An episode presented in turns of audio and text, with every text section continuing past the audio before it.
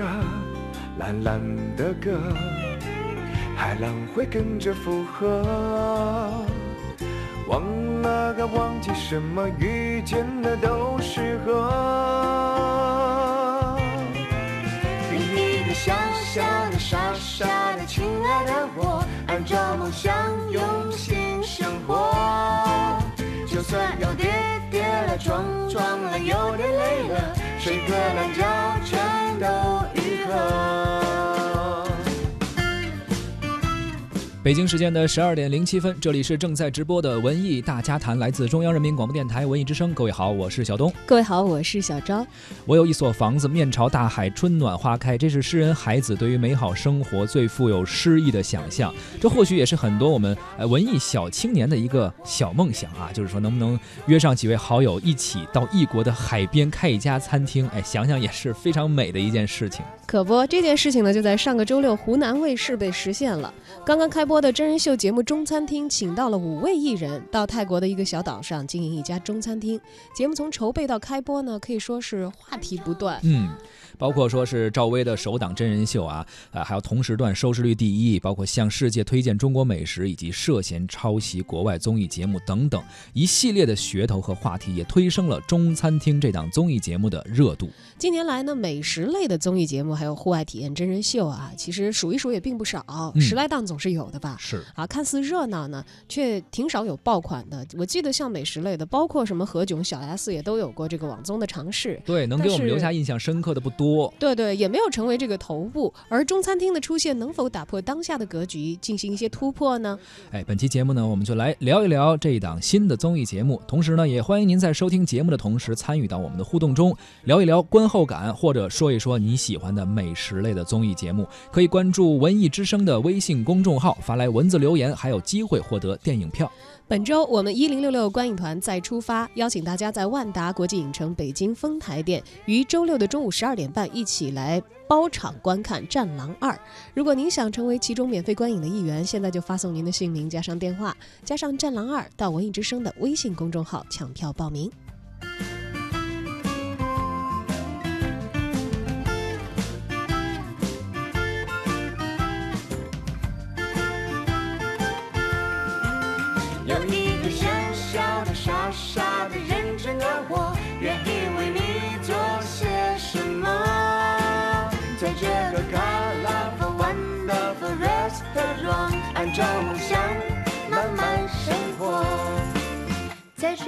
这个 colorful wonderful restaurant，按照梦想慢慢生活。中餐厅作为一档体验类综艺节目，艺人们呢要参与到餐厅的运营。这档节目中，赵薇做店长，召集了黄晓明担任外交官兼跑堂的，张亮呢来做主厨，周冬雨是当服务员以及他的秘书啊，金梦佳做一个洗碗小妹。他们在泰国的旅游胜地向岛开了一家中餐厅，要在岛上生活十五天，用很有限的资金来经营好这家餐厅，向世界来推荐。中国的味道，呃，这其中困难必然是逃不脱的啊，呃，包括有言语不通，呃，在这种情况下还要在异国他乡去生活，而且在资金受限的情况下，经验也不足的情况下，要去顺利的运营这家餐厅，突破自我，去展现厨艺，用美食去传递我们中华的文化。从第一期的效果来看，哈，基本算是有条不紊在往前推进着。他们完成了采购以及材料的初步制作，还有定价等等一系列的准备。至于可不可以赚钱，这还得往后看了啊。同时呢，通过一期的磨合，几位艺人呢也迅速确立了自己的人设。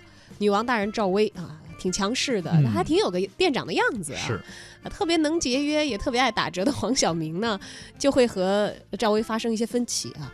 而尽显大厨本色的张亮呢，我们大家从这个之前的一些真人秀节目就已经见识了他的厨艺啊 啊，他认为他做的菜呢就是标准。就是最好的，因为毕竟是在泰国嘛，可能嗯当地的一些这个顾客并不知道中国味道到底是一个什么样的标准。原话说，我做的就是标准。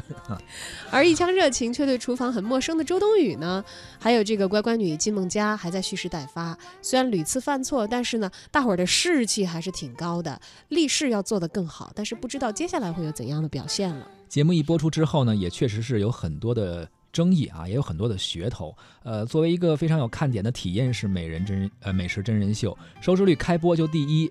呃，但是呢，也逃不出一一些问题，一系列的问题，在肯定和质疑声中不断的前行。有哪些问题呢？我们来看一看啊。首先，节目播出至今啊，好像关注度并不是很大。嗯虽然收视率的数字很高，但是在网络上呢，好像没有成为话题，是，没有成为一个高点击量的话题。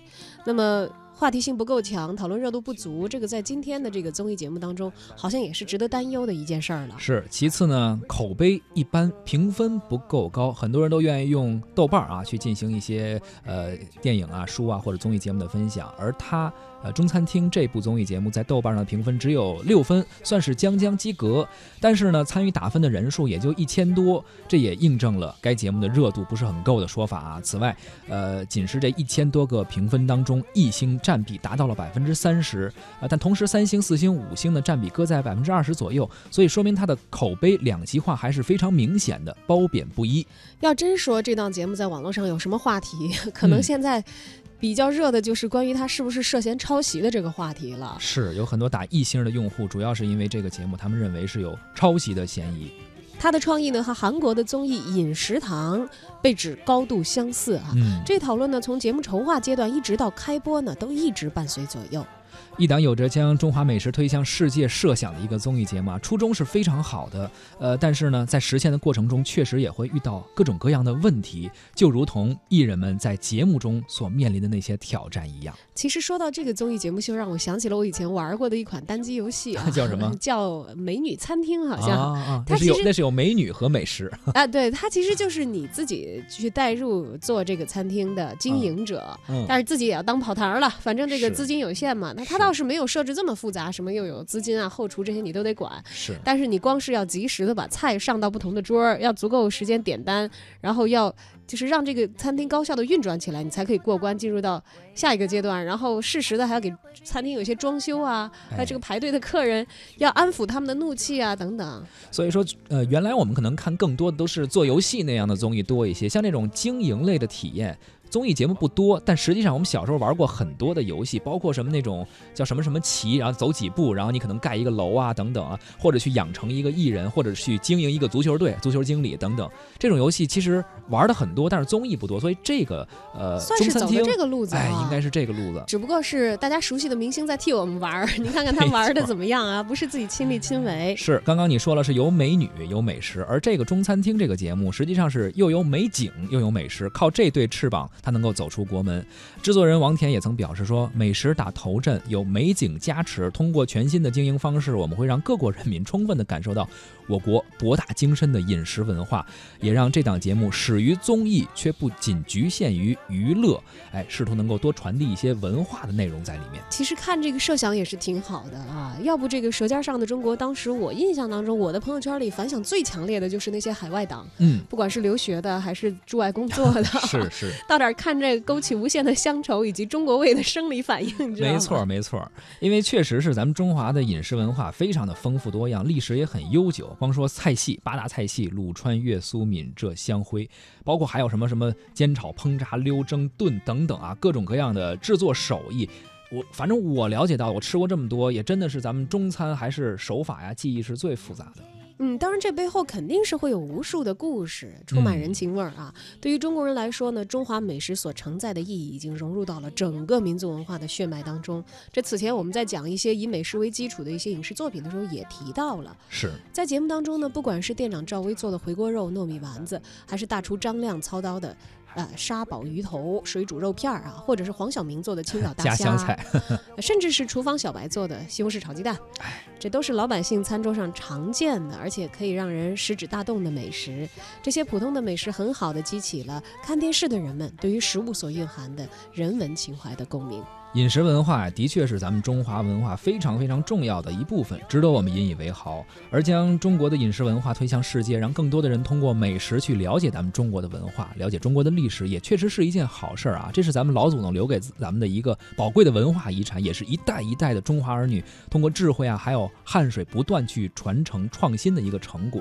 而如今呢，其实越来越多的勤劳的、呃充满智慧的年轻人，有理想的年轻人，也都愿意好像去用合伙的方式进行创业呀，合作做一件事情，去尝试一些充满挑战的人生。所以我感觉这个节目其实是把我们的饮食文化和现在年轻人的这种啊创业的这种冲动和合伙的这种理想吧，哎，结合了起来，呈现出这样一个节目。对，而它的呈现呢，就像刚才讲，可能是很多文青的一个梦想，又是是以这个文艺的方式，它毕竟是一档综艺真人秀节目嘛，需要它有它的可看性啊，选在嗯风景如画的地方呀，对，对选一个漂亮的餐厅啊啊，然后来展开这个大家一块儿努力，无论成败共同进取这样的一个节目内核。嗯，其实这也算是一种正向的能量。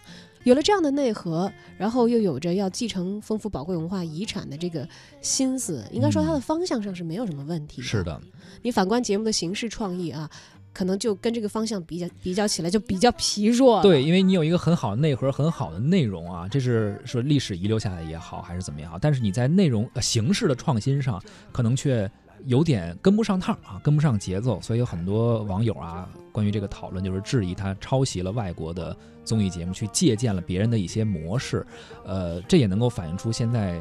比较呃困惑我们的一个问题吧，就是综艺节目创新力不足的这么一个情况。嗯，习惯性的好像就觉得，哎，要搬点谁的创意啊？有没有做的比较成熟、比较成功的啊？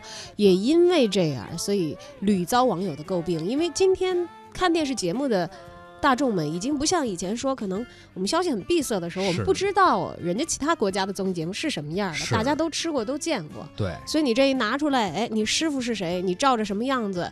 呃，哪个环节是跟哪个节目有高度雷同？有很多明眼的观众一看就知道了。没错，比如说中餐厅吧，就有很多人啊在质疑他疑似抄袭的对象是饮食堂。他们进行了一些对比。首先呢，从创意上来说，两个综艺节目都是几个明星去海岛开餐厅，只不过中餐厅把饮食堂的印度换成了泰国，四个人变成了五个人。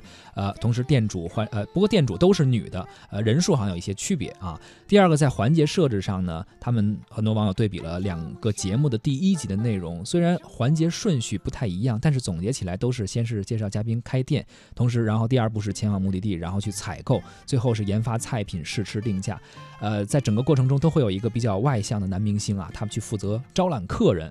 而除了这些主线剧情之外呢，还有就是关于环境的介绍以及拍摄方式，甚至包括片头的动画的这个呃形式吧，都是如出一辙。所以很多网友就吐槽这一点。哎，我想想，要有一个外向的男明星在这个节目里，大概是这个你猜是谁英语很好的黄晓明是吗？啊？确实是他。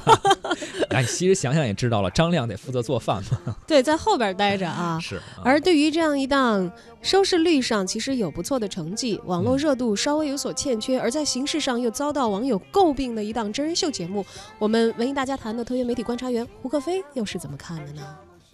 我觉得这中餐厅题材还不错，内容比较朴实，比较接地气啊，比其他那些动不动这个轰轰闹闹的这个节目啊好一些啊，没有那些假不假事的游戏。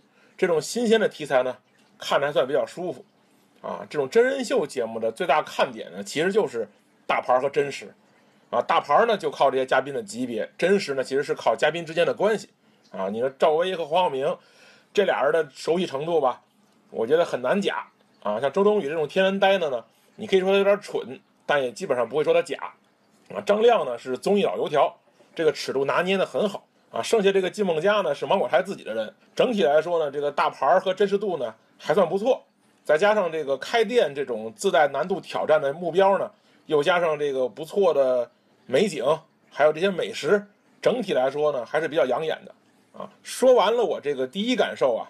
我们再来聊聊这个大家在网上讨论这个抄袭的问题，啊，我看有人说这个节目抄袭了韩国的一个综艺节目，啊，网上有大量的这个双方粉丝啊在吵来吵去的，我呢刚才仔细的看了看这个双方的举证啊，按照这个时间线索来看呢，两个节目确实有一些地方比较相似，啊，但是呢，我仔细看了看韩国人的节目是比咱们做的靠前，但这玩意儿不也就是啊抄日本电影《海鸥食堂》吗？是吧？不就是一帮人去另一个国家开一个自己国家的饭馆子？当然，咱们不管这个韩国人抄没抄日本人的啊，咱们肯定是借鉴了韩国人的。我觉得这个事儿没跑啊，不需要洗地。啊，也不需要打架。我这个人呢，是最不喜欢地图炮和占领道德高地的。啊，什么？哎呀，中国人就喜欢抄啊！这个电视电视人最不要脸了啊！咱们生活在这个世界里啊，谁也别说谁不要脸啊！大家都是一样的货。你说他抄了别的国家的综艺节目，您还从邻居家楼道里顺白菜呢，是不是？那他抄了人家的音乐，你还往马路上撇烟头呢，是吧？所以谁也别说谁道德高。除了这个问题啊。别从自己的这个劣根性上找问题，那这事就解决不了了。你这东西怎么办？你说啊？其次呢，就是更别抱着呀，我不在乎抄袭不抄袭啊，节目好看就得了这种特别蠢的观点啊。我一直不断的说，这个市场的规范决定着内容的未来。这市场乱了，你今天挺高兴，明儿你就得骂街，是吧？你看这个音乐不就是这样吗？啊，我说好几次了，不再多说这个事儿了，就是不要无脑支持一个不着调的行为。啊，很快你就会受到惩罚。那接下来我来说说，为什么会出现抄袭这样的问题？我觉得为什么要抄呢？我们现在其实已经不是综艺节目萌芽那几年，逮什么抄什么啊！我觉得现在整个这个综艺节目呢，在走下坡路，不管是选秀还是真人秀，都都到了一个大浪淘沙的临界点上。今年是一个坎儿，很多综艺节目我觉得不会再有下一季了，让大家看烦了。但这个时候为什么还抄呢？啊，第一呢是怂，因为为了让这个项目啊有更大的成功率，首先呢，我觉得咱们是要考虑买的，没人会首先觉得要抄啊，因为咱们不差钱儿。你看，你把这对方的制制作团队都带来，导演带来，制片人带来，这节目质量自然有保障啊。抄呢，虽然没有原班人马，但是依葫芦画瓢呢，也算有基本保障。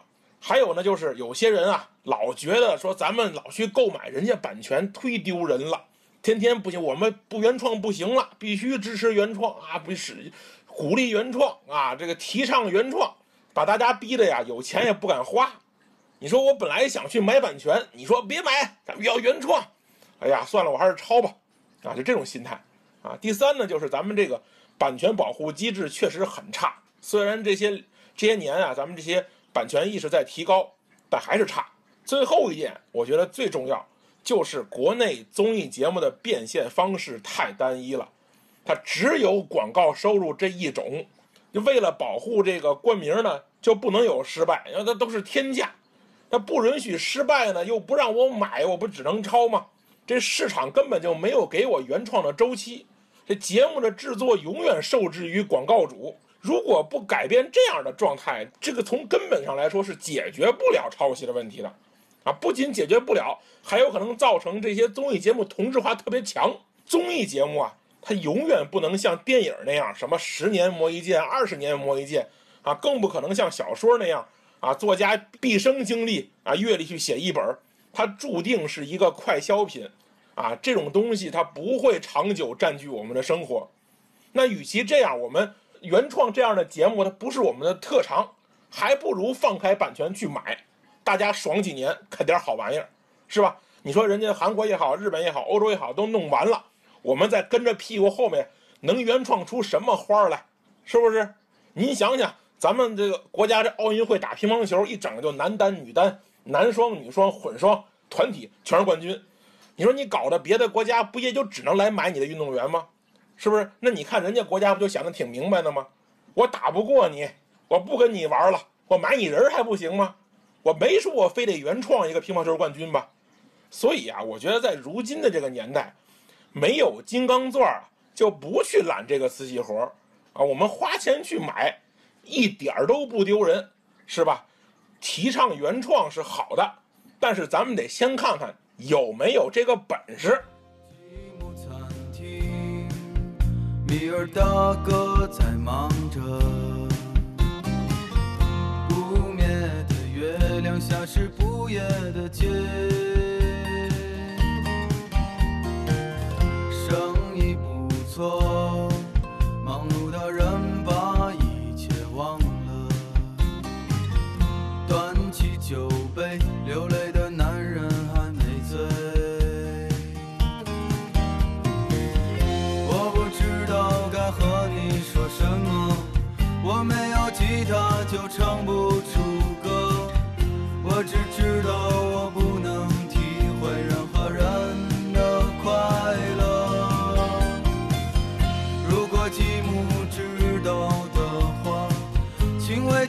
上一碗面吧。